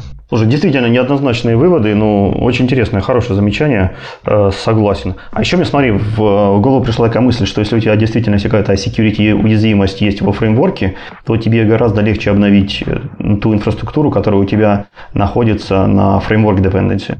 То есть обновить э, слой докер-образа, который, который отвечает за фреймворк, и передеплоить уже существующие просто-напросто докер-образы гораздо легче, чем перекомпилировать абсолютно и передеплоить потом опять же э, все self-contained приложения. Да, потому что пере, перебил тебе же нужно по-хорошему, если ты делаешь просто security патч, тебе нужно точно перебилдить вот э, ровно ту версию, которая релизилась. То есть нужна хорошая, в общем-то, инфраструктура и билда, а не то, что вы там на коленочке собрали докер-образы и их запушили в продакшн. То есть, ну, в общем, требований к такому self-contained варианту, мне кажется, будет больше. Да, а у докера просто заменяешь один слой, и все, и вот у тебя новый фреймворк уже лежит. Ну, то есть э, есть плюсы, есть минусы. Смотрите, куда вы деплоите, смотрите, как часто вы обновляетесь, смотрите, насколько в security critical ваши системы и насколько вам часто и актуально их нужно обновлять. Так что, если вы и так, например, по вашему процессу пушите новую версию вашего приложения раз, там, не знаю, в два дня, ну, наверное, без разницы. Запушите просто с новым обновленным патчем через два дня новую. А вот если у вас запушены и работают там месяцами, то, наверное, имеет смысл подумать о фреймворк dependent, security патчи будут проще. Погнали дальше. Наткнулся на статейку Скотта Хансельмана. Э, Скотт э, каждый год выставляет свой список инструментов, которыми он пользуется э, для Windows. И в, этом, в этой статейке он как раз-таки рассматривает актуальный список я думаю, что многим из э, наших слушателей будет интересно не чем пользуется Скотт, а что может пригодиться им. То есть многие из этих инструментов, если практически не все, полезны широкому кругу людей, и именно для этого он ими делится. Давайте немножко пробежимся и рассмотрим, что же использует Скотт Хансельман в своей ежедневной работе. А, прежде всего, это Zoomit – это специальный инструмент, который позволяет увеличивать экран, увеличивать какую-то область на экране и рисовать красивые стрелочки, красивые квадратики, чтобы обратить внимание на эту часть экрана. Очень полезно, когда вы, например, шарите свой экран со своими коллегами, пытаетесь им что-то показать или объяснить или нарисовать. Также замечательно подходит для докладчиков, которые делают свои доклады, доклады, которые шарят экраны и показывают какие-то части своего экрана для чего-то. Да, стандартная зумилка Windows 10, она, в принципе, тоже ничего, но это менее затратно, висит в трее, не беспокоит, куча шорткатов и позволяет рисовать. Прям прикольно, я пользуюсь. Мне нравится. Это утилита из пакета Size Internals. Я почему-то не нашел у Скотта. Вот прям большой жирный, жирного пункта. Все используйте Size, Internals. Ну, от себя могу добавить, что весь пакет просто замечателен. А, не знаю, даже если вы никогда его не видели, попробуйте просто Process Explorer скачать. Это такая умная замена обычному системному виндовому Task Manager. Вот просто посмотрите на то, как он это делает, что он умеет, что делает. А, и вы навсегда любитесь во все Size Internals. Да, и, кстати, у Скотта есть, у него есть, на самом деле, отсылочка к полному пакету Sys Internals, и у него же есть еще отсылка к большому пакету NearSoft. Э, тоже это гора мелких тулов, она более такая низкоуровневая и системная тоже, и менее заточена на там, программирование, так скажем. Там больше про всякие uninstallеры, там драйвера и прочее, но тоже бывает полезно. Смотрите туда. Поехали дальше. Вингет. Uh, Вингет – это пакетный менеджер для винды, который скоро обещает стать официальным, настоящим а, от Microsoft. Если вы знакомы с AppGet или с э, то вот Winget это как раз та штука, которая пытается сделать им конкуренцию. Она довольно давно и довольно успешно работает, но почему-то еще не включена в официальные дистрибутивы Windows. Это, этого события мы ждем. Я пользуюсь э, Чока, Чоколатье. В принципе, более-менее доволен, нормально работает. Вингет пока не пробовал. Да, я тоже пользуюсь Чоколатье и тоже пока доволен. А, Microsoft Power Toys – это вот большой набор утилит, который, к сожалению, работает только под Windows 10. А, к сожалению, потому что там довольно интересные штуки попадаются. Давайте поподробнее. Например, там есть Color Picker. Э, когда вы можете взять э, цвет из любой части вашего экрана, никак, независимо от того, какое приложение сейчас запущено, просто взять цвет, э, выбрать удобный формат, который вам нужен, и скопировать в буфер обмена. У меня это пригождается просто по 10 раз на дню. Наверное, очень специфическая тулза, но нужно знать, что она существует. Да, также там есть Fancy Zones. Вот это, наверное, та штука, которой я пользуюсь чаще всего в PowerToys.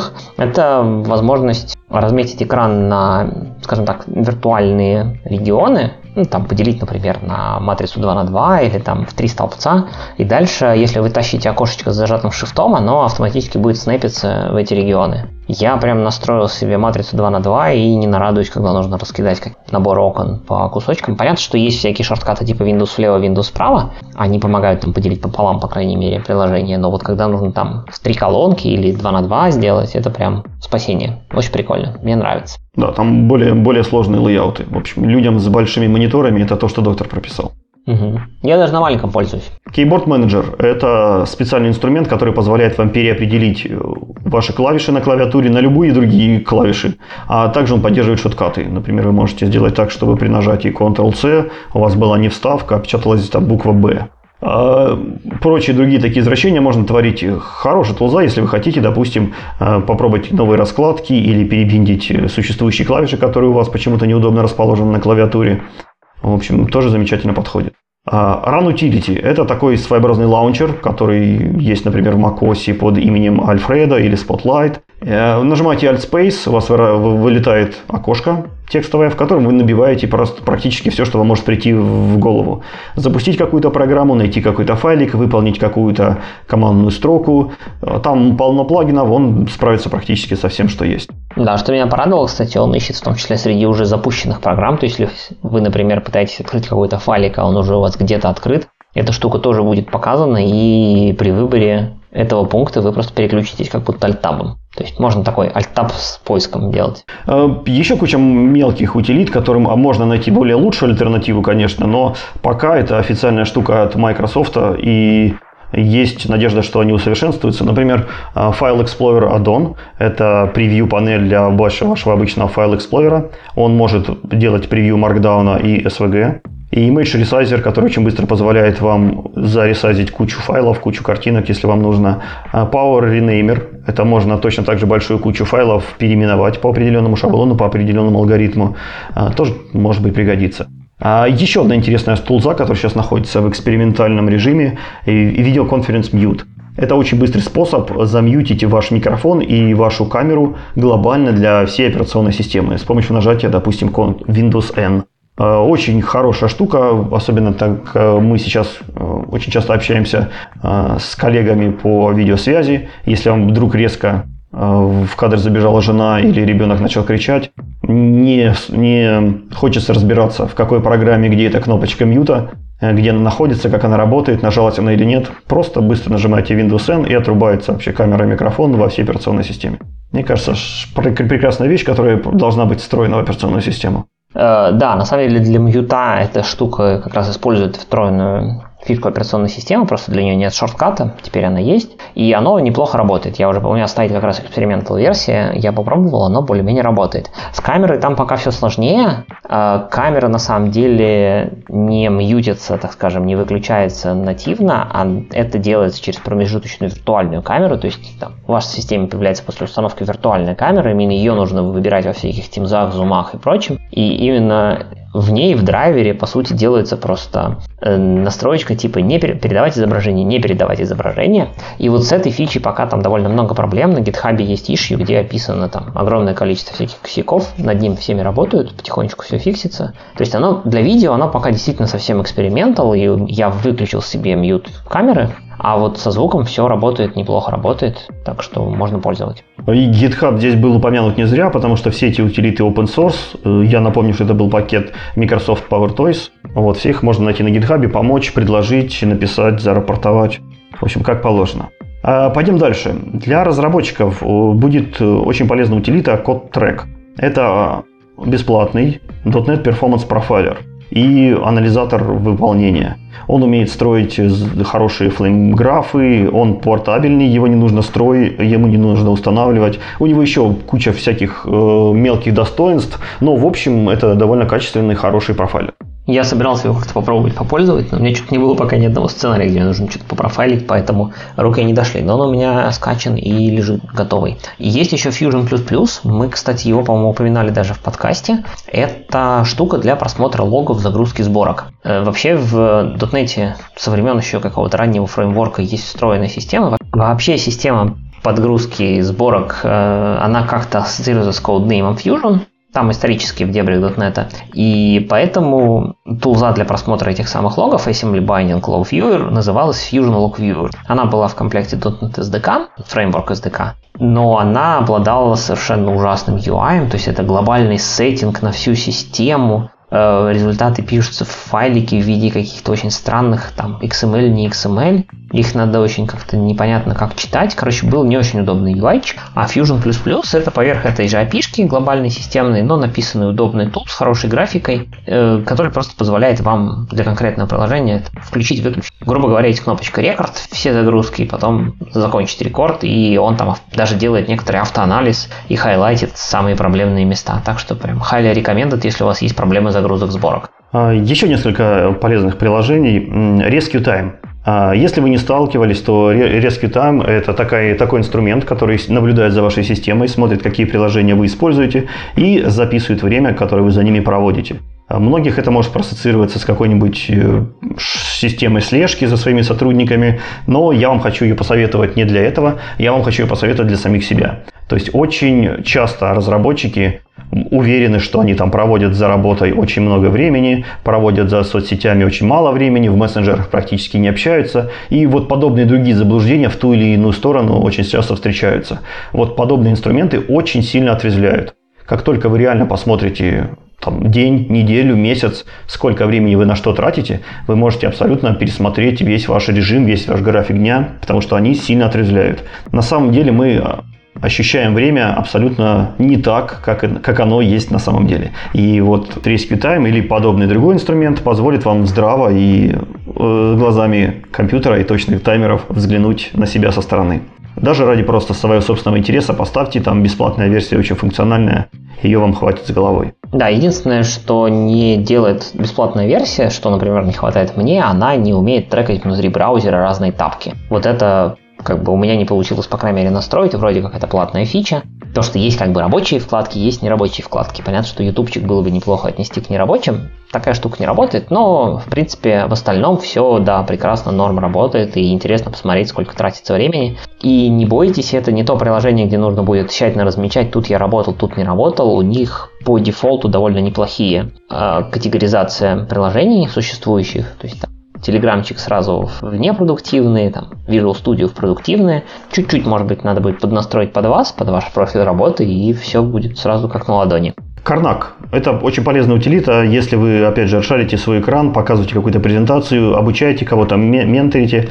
Суть ее в том, что она показывает все хоткеи, которые вы набираете. То есть э, все нажатия клавиш, которые вы набираете. Неважно, чтобы вы сейчас нажали. А, очень полезно, чтобы показывать хоткеи, очень полезно, чтобы показывать какой-то способ печати, способ переключения. В общем, она ловит абсолютно все, даже системные клавиши, и удобно вам это показывает.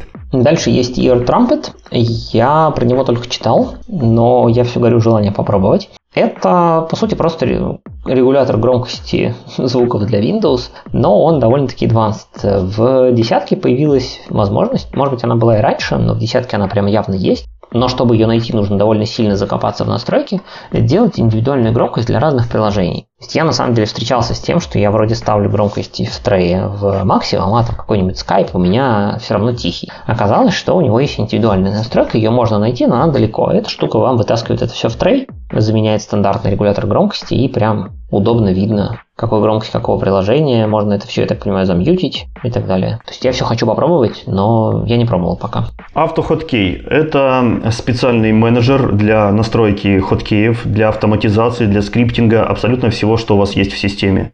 Вот весь все эти сотни утилит, которые мы а, назвали, которые входят в эти пакеты, ручками никто обычно никуда не вытаскивает. Они автоматизируются, настраиваются, вешаются на какие-то команды или на хоткеи и уже непосредственно участвуют в вашей ежедневной жизни. Вот автоходкей – это тот инструмент, который а, может все это объединить, может под вас э, замечательно настроить. О, у него отличная документация, огромное число фанатов, куча уже написанных скриптов, плагинов, всего чего только угодно.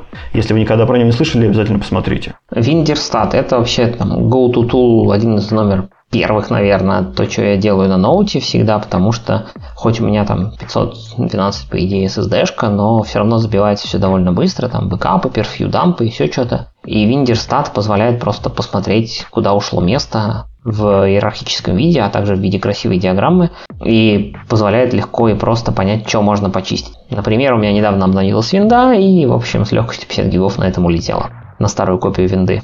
Можно посмотреть не только, какие папочки сколько занимают, но и тип, э, есть разбивка и группировка по типам файлов, тоже иногда бывает полезно, э, и прочее, прочее. То есть для освобождения места, для того, чтобы узнать, а куда делось место на вашем диске, замечательная утилита. Еще одна большая, хорошая, полезная утилита – это Windows Sandbox. Мы его тоже обсуждали. Это такая виртуальная менеджер виртуальных машин, который сделан для людей, для обычных домохозяек такой легковесный э, виртуальный environment, где вы можете запустить абсолютно любое приложение, в том числе графическое, э, в изо, полной изоляции.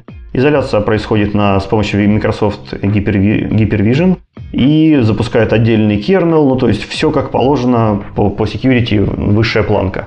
Но это происходит довольно прозрачно для пользователя, то есть вы можете просто запустить приложение, у вас автоматически поднимется э, дефолтная виртуалочка, там там приложение это запустится, вы его можете потыкать, закрыть виртуалочку, все сразу у вас исчезнет, все данные, которые приложение оно сохраняло, все куки, которые оно записало, все время, которое попереводило, все это сбросится в ноль, и в следующий раз, когда вы будете запускать другое приложение, оно уже получит чистый кернел, чистую операционную систему. То есть такой очень удобный, очень легковесный э, сэндбокс. И, кстати, подходит для игр тоже вполне, то есть он вполне оптимизирован, у него э, быстрое время старта и очень хорошая скорость. Звучит интересно. Я пока по старинке, когда мне нужна виртуалка, просто достаю старый добрый Hyper-V, создаю там виртуалочку отдельную и так далее. Но у меня очень часто сценарий нужно делать что-нибудь с сеткой, поэтому тут надо... я не смотрел еще на Windows Sandbox, надо посмотреть будет, что там можно сделать с сетью. Можно ли его как-то ограничить. Ну вот ты не стандартная домохозяйка, поэтому может быть для тебя функциональность маленькая. Вот, но если вам нужно очень легко и быстро и без заморочек, то зацените. Это совсем очень маленькая часть того, что, про что рассказывал Скотт. И э, инструментов гораздо больше. VSL, VS Code, Windows Terminal, Linkupad, WinDBG, Wireshark, Pine.net, VLC Player, много-много других названий. Если какой-то вы из них не знаете, то обязательно сходите к Скотту, почитайте подробности и зацените. В общем, нужно свое окружение настраивать максимально удобно, потому что в нем вы проводите большую часть своей жизни, оно должно быть комфортным, быстрым, и поэтому лучшие утилиты на рынке необходимо знать. А если у вас есть, кстати, какие-нибудь прикольные утилиты, которые вы используете в повседневной жизни разработчика, Кидайте нам в ютубчик, в комменты, поделимся со всем миром. Вдруг кто что использует прикольное и полезное. Да, а следующая статейка про э, iConfiguration. Ну, казалось бы, что, iConfiguration, простая штука. В ASP.NET Core появилась эта штука, она давно-давно. Э, просто возможность удобно держать конфигурацию. Что тут обсуждать? Но оказалось, что есть что. Для начала давайте напомним, что iConfiguration это по сути некоторая абстракция конфигурации приложений. Все мы знаем файлики appsettings.json, appsettings.dev, JSON, и можно еще там что-то в переменных окружений задавать. Все это единым прозрачным образом для приложения видно в виде, по сути, key value а, пар, ключ значений, где key это полный путь до значения. Если это иерархия как upsettings.json, то имена ключиков разделены двоеточиями, но значение лежит просто как значение. И вся абстракция configuration позволяет таким образом а, в приложение произвольным образом накидать огромное количество источников этой конфигурации. Это могут быть уже упомянутые файлики, это могут быть переменные окружения, это может быть command line, это может быть все что угодно. И тут возникает вопросы, если можно делать все что угодно в произвольном порядке, то как же делать правильно? Статья как раз-таки описывает опыт того, как это делают в Stack Overflow. И это на самом деле один из немногих, пожалуй, моментов, который как-то я никогда не знал, как сделано в Stack Overflow. Вообще Stack Overflow как бы довольно открытая компания, они очень много пишут про то, как они используют .NET и как у них все устроено внутри. Были и доклады про их внутреннюю архитектуру и про то, как это все устроено, но вот конкретно про то, такие тонкие технические моменты, как это сделано для там, конфигурации конкретно ASP.NET, никогда не было никаких статей и информации. Или я не видел. Теперь есть. И, в общем, ничего такого прям супер секретного у них нету. Они, конечно, читают все в порядке upsettings.json, потом upsettings.environment.json, то есть там devprod, какие у вас еще есть окружения. Дальше у них есть спецфайлик environment settings.environment.json, я про чуть позже расскажу. Ну и дальше стандартный набор из environment variable и command line argument. В общем, ничего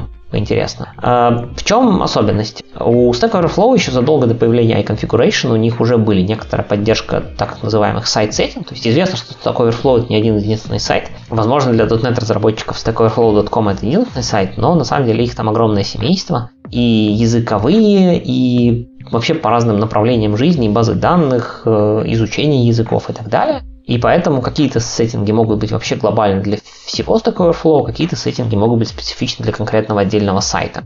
Механизм этот был давно поддержан в коде, но использовался он исходно не только для фичи сеттингов, для которых был придуман, но, как оказалось, по прошествии многих лет для огромной кучи информации, включая секреты, какие-то connection стринги, которые, вообще говоря, тоже частично секретные и должны храниться в чем-то более м, подходящем, чем просто всем доступные э, сеттинг файлы. Ну, как-то это все было не очень хорошо. Кроме того, можно было задавать дефолты. Дефолты задавались через код. Понятное дело, сменить такие дефолты означало либо нужно конфигурить все места, либо ну, как бы пересобирать софт тоже не круто. Для самого сайта Stack Overflow они хостятся на своих собственных серверах, и там, я так понимаю, особых проблем нет, все работало и работает. Но у Stack Overflow есть версия, которую можно поставить себе. И с распространением облаков понятно, что многие хотят, например, поставить Stack Overflow в какое-нибудь облако, там, в Azure, в AWS или еще куда-то. И тут возникает некоторая м- задачка. Если мы, допустим, живем в Azure, который мне чуть больше знаком, поэтому я буду говорить про него, то в Azure есть своя собственная поддержка конфигурации, поддержка секретов, и надо как-то это все совместить. Поэтому они сделали следующую штуку. Они добавили в вот эти сайт-сеттинги поддержку промежуточную загрузки тех самых iConfiguration. Теперь мы сначала берем дефолты из кода, потом берем iConfiguration, а потом берем оверрайды, если какие-то есть там прям вот в базе конкретно для конкретного инстанса. Все норм, как бы вообще прекрасно. Проблема в том, что в их дефолтном environment, то есть там, где крутится сам сайт Stack Overflow, нету никаких таких сервисов. Stack Overflow, оказалось, не использует никаких сервисов для хранения секретов типа Vault или для каких-то там сервис-локаторов типа Consul, ничего такого нет. Все задано статически файликами. И поэтому пришлось сделать вот этот environment settings JSON и добавить его в общий список конфигураций. So far so good, как говорят наши друзья-англичане. Проблема в том, что теперь мы все это грузим в единое пространство key-value ключиков конфигурации. И, как я уже сказал, там, например, оказывается такая штука, как SQL Connection String. Все бы хорошо, но SQL Connection String это на самом деле сложная строка, в которой есть огромное количество компонентов. Адрес SQL сервера, это, наверное, не то чтобы сильно секрет, но это общая настройка, возможно, для environment и для, для одного сайта. Username и пароль для этого SQL сервера, если используется SQL сервер авторизация. А это уже вроде как секрет. И куда собирать такую строку, непонятно. В итоге Stack Overflow ребята решили, что мы сделаем по-простому. Мы будем хранить в конфигурации эту строку с плейсхолдерами, примерно как interpolated string в C-Sharp, и будем в ней подменять значения. То есть там будет написано, что там user ID равно доллар SQL user. И в момент рантайма доллар SQL user будет браться тоже откуда-нибудь из конфигурации. Чтобы это все поддержать, они добавили новый extension метод, называется with substitution, куда можно тоже передать некоторые билдер для конфигурации. И там будут все эти замены произведены. А, все бы хорошо, но теперь у нас все грузится в конфигурацию, все субститютится. Но для того, чтобы засубститютился SQL user и SQL пароль, они должны быть тоже в этой конфигурации. И они получаются как бы лежат там же рядышком. То есть, в принципе, никто не мешает, по сути, их там случайно заиспользовать откуда-то из кода. Поэтому, чтобы такого не было, э, ребята пошли еще дальше, и они добавили новый хелпер. Теперь можно загрузить конфигурацию и задать глобальный префикс. И, соответственно, в некотором роде получится, что вся конфигурация будет как бы дочерним узлом вот этого глобального префикса, как будто у вас ко всем вашим ключикам добавили новый префикс. Вот это, соответственно, они грузят какие-то настройки в, с префиксом globals, секреты с префиксом secrets, и таким образом, для того, чтобы обратиться к секретам, вам нужно явно написать слово secret где-то в ключике, и это как бы даст вам намек, что вообще-то вы работаете с секреты. А бонусом ко всему этому послужило то, что поскольку iConfiguration, он очень клевый, и некоторые провайдеры для IConfiguration поддерживают рантайм изменения сеттингов, а ажурный как раз таки поддерживает, то если вы хоститесь в ажуре, то изменяя сеттинги в ажурном UI на портале, вы по сути в рантайме прямо их пропагейтите дальше в приложение. Мы, кстати, этим тоже пользуемся, очень удобно. Там, менять уровни логирования прямо на лету, прям зашибись. Работает хорошо. И я бы это все так рассказывал, это все так теория, в принципе, это все можно написать самим, но если вас что-то заинтересовало, вы как-то чувствуете, что у вас есть какие-то похожие проблемы, там конфигурация становится очень большой, секреты путаются вместе с несекретами, то посмотрите на пакет stackexchange.utils, это нугетик, который под э, достаточно свободной лицензией лежит на GitHub, ну, на Nugetorg, и там как раз-таки есть все эти extension методы про конфигурацию, которые я описал, ну, а также есть еще небольшой набор хелперов для HTTP клиента, которые там, чуть упрощают жизнь с HTTP клиентом для стандартных сценариев. Ну, опять же, это стандартный сценарий Stack Overflow, возможно, вам они будут не актуальны. А может, наоборот, очень хорошо зайдут. Так что просто еще один полезный пакетик в копилку и мысленно подумать про конфигурацию, про порядок и так далее. Да, отличный пакет, я думаю, многим пригодится. А следующую статейку написал Халид Абухамех, и он рассмотрел текущее состояние э, open source атрибьюшенов в .NET. Игорь, а какое у нас текущее состояние? Ну как, текущее состояние, что их нужно делать. Для тех, кто не знаком с терминологией, расскажу, что Open Source Attribution – это, по сути, выполнение требований лицензии. Если вы используете какой-то пакет с э, лицензией, открытый, то некоторые лицензии, например, там MIT, Apache, требуют, чтобы в лицензии вашего продукта было указано, что вы используете такой-то такой пакет, DLL, файлик, кусочек кода э, такого-то автора, который был под такой-то лицензией. И там в разных лицензиях по-разному, иногда нужно приложить текст оригинальной лицензии того, кого вы используете. Э, все бы хорошо, проблема в том, что в нашем современном мире все больше и больше мы стремимся к огромному количеству NuGet пакетов, даже сам Microsoft теперь распространяет ASP.NET Core как, по сути, можно сказать, огромный большой набор нугетов, и уследить за всем становится довольно сложно. То есть формально выполнить требования всех лицензий и аккуратненько в вашем продукте указать все возможные лицензии всех продуктов, всех нугет пакетов, которые вы заиспользовали, может быть на самом деле проблематичным. А как другие инфраструктуры с этим справляются? Ну, вот э, Халид приводит пример э, JavaScript World э, в NPM. Соответственно, есть э, пакетик специальный, OSS Attribution Generator, который имеет возможность пройтись по всем зависимостям вашего проекта. То есть вы его забираете к себе в проект, запускаете, и он пробегает по всем зависимостям вашего проекта, и из всех зависимостей аккуратненько собирает всю инфу, проверяет какие там типы лицензий, находит, собственно, сами файлики лицензий на GitHub, если они есть, и все это аккуратненько собирает в готовый файлик, который вы просто берете и включаете в ваш продукт. Там все будет. Если, конечно, те пакеты, которые вы используете, были забраны с официальных репозиториев э, NPM. Проблема в том, что для того, чтобы это все работало, нужно, чтобы было выполнено несколько вещей. Во-первых, нужен тулинг, чтобы это все собрать и собрать в файлик. И вот ощущение, что в .NET с этим тулингом как-то пока не очень. Мы, по крайней мере, найти такое не смогли. Если вы вдруг какой-то такой знаете, подскажите. Второе, нужно, чтобы вся информация о лицензиях была в этих самых хотя бы в нугетах. И в принципе кажется, что для большинства пакетов она сейчас уже есть. По крайней мере, атрибутики вроде на GitHub, о, не на GitHub, а на на GitOrg показываются. Так что, скорее всего, сейчас дело только в тулинге, и от того, чтобы легко и просто выполнять требования лицензии, нас отделяет один единственный шаг. Это просто хороший удобный тулинг, чтобы собрать все используемые вами NuGet пакеты и из них сгенерить один большой новый там, не знаю, Markdown файл, который вы сможете положить либо на ваш сайт, либо прямо в продукт со словами «вот мы используем такие-то пакеты с такими-то лицензиями». Это было бы, наверное, самое правильное. Да, отличное место, куда можно применить свои силы, сделать полезную утилиту. И, кстати, для очень богатых enterprise компаний, потому что такая штука прежде всего нужна тем компаниям, у которых есть юристы, которые бродятся, боятся за свой авторитет и так далее. Странно, что ее до сих пор не появилось.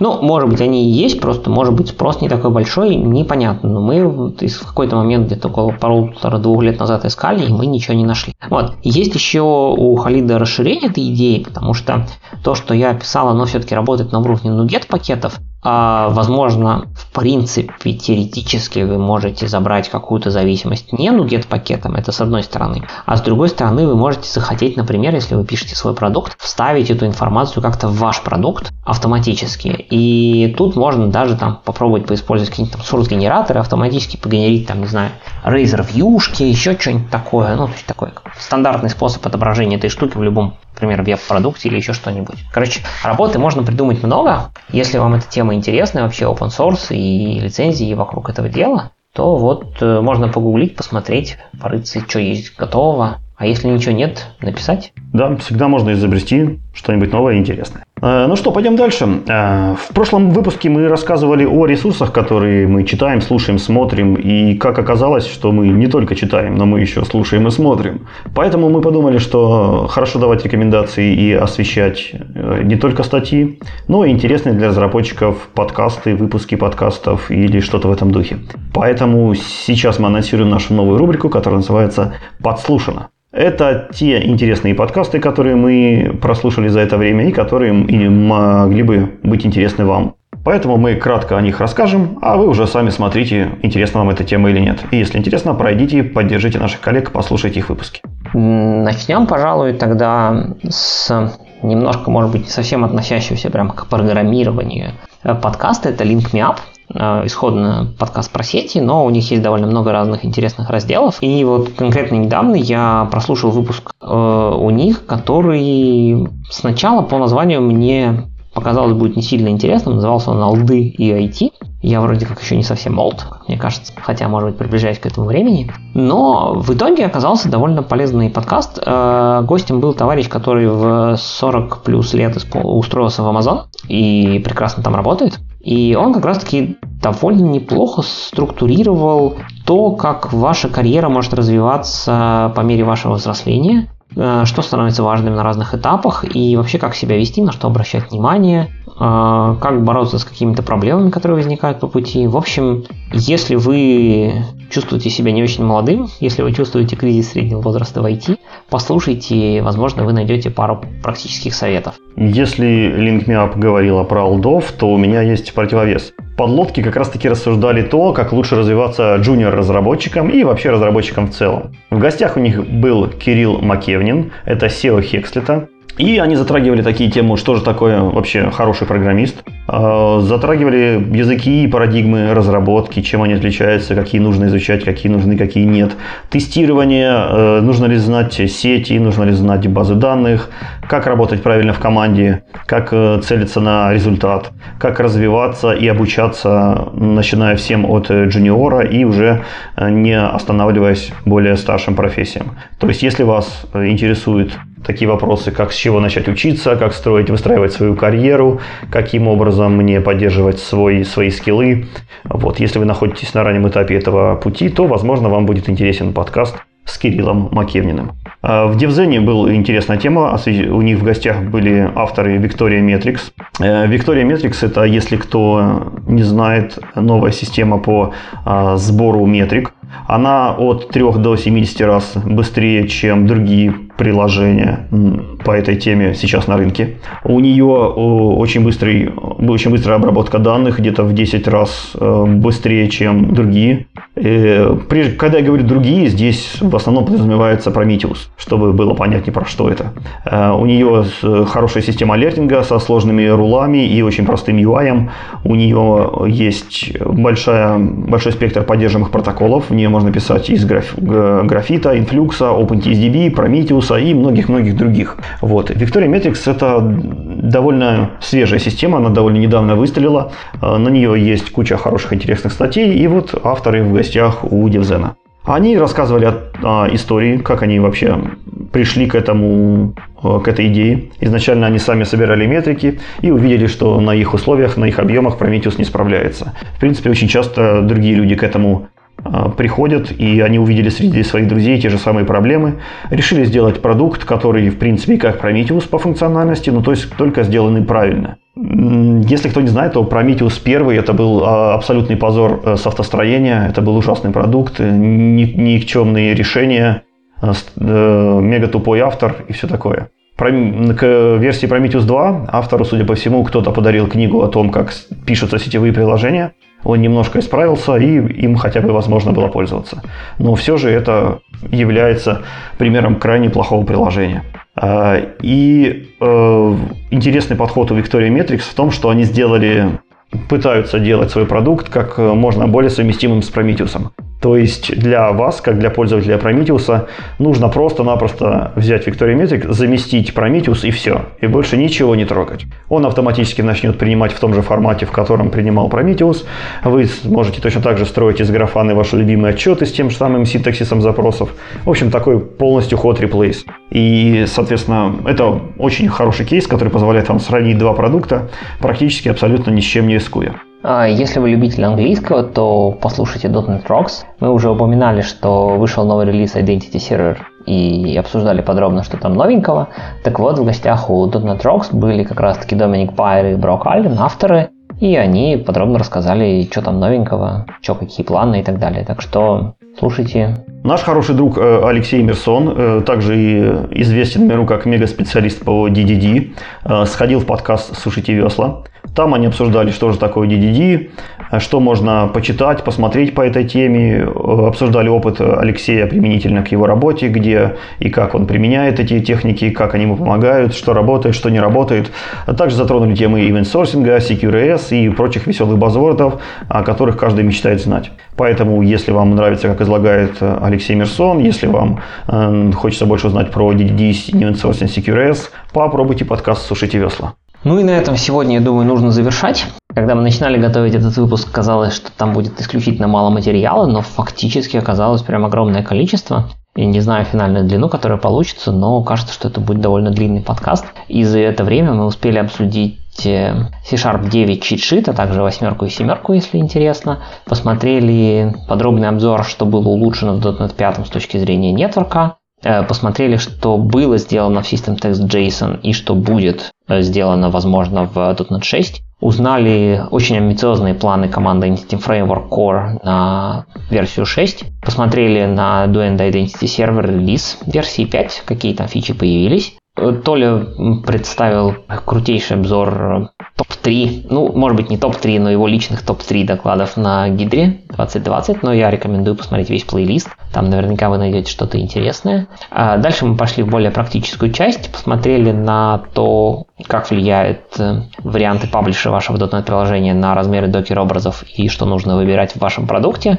Э, глянули на список тулов Хота Хансельмана и посмотрели, что можно, что может быть вам полезно из этого списка. Э, обсудили немножко штуку с конфигурацией ASP.NET Core, как вообще Stack Overflow подходит к работе с iConfiguration абстракцией. И немножко обсудили, что же делать с лицензиями в open source мире вокруг .NET. Напоследок рассказали про то, чем мы занимались в последнее время, какие выпуски, каких подкастов нас зацепили и что мы рекомендуем вам послушать. Если у вас еще есть какие-то идеи или вы, вы хотите поделиться фидбэком об этом выпуске, милости просим, мы ждем вас на любой, на любой нашей социальной сети.